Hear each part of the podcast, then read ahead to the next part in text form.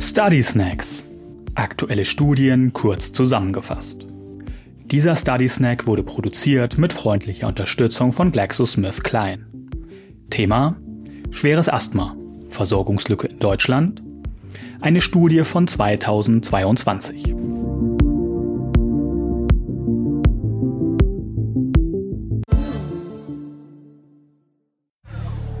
Fragestellung der Studie und Fazit.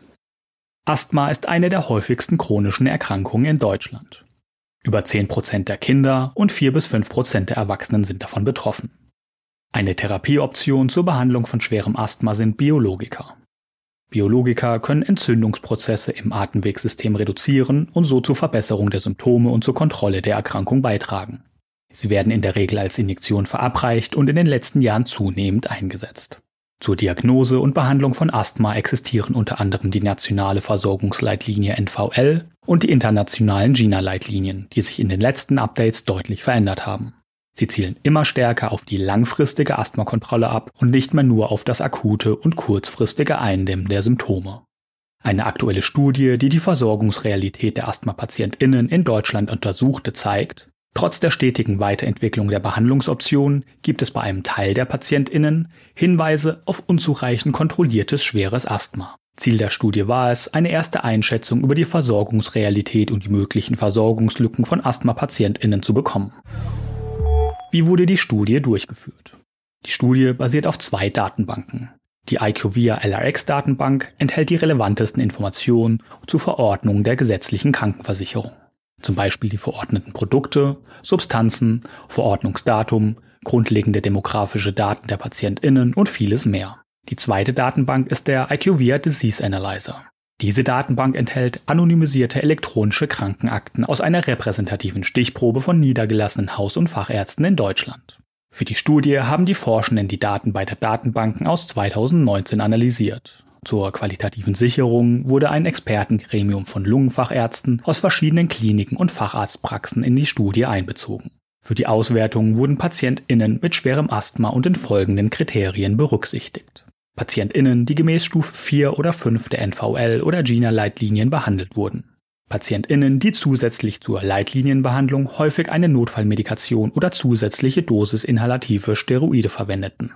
PatientInnen, die zusätzlich oder anstelle der Leitlinienbehandlung orale Corticosteroide erhalten haben. Was sind die Studienergebnisse? Nach Auswertung der Daten kamen die Forschenden zu folgenden Ergebnissen. Im Jahr 2019 lag bei 2,4 Millionen PatientInnen eine Asthma-Diagnose vor. Diese erhielten eine Asthma-Erhaltungstherapie, bei der die chronischen Entzündungen mit Medikamenten behandelt werden.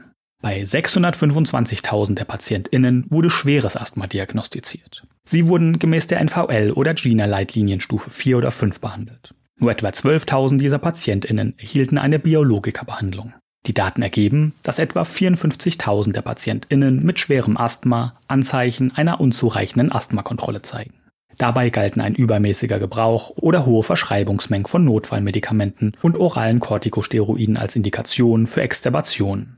In einigen Regionen Deutschlands betraf das 15 Prozent aller PatientInnen mit schwerem Asthma. Die Daten bestärkten damit die Hypothese der Versorgungslücke bei PatientInnen mit schwerem Asthma.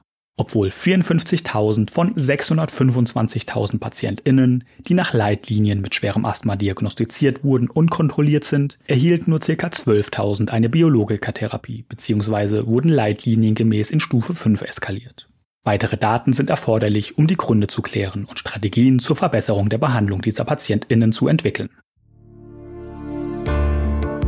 Die Quelle für diesen Study Snack ist die Studie Prevalence of Patients with Uncontrolled Asthma Despite NVL or GINA Step 4 or 5 Treatment in Germany von Professor Karl Christian Bergmann et al. veröffentlicht im Juli 2022 im Journal of Asthma and Allergy.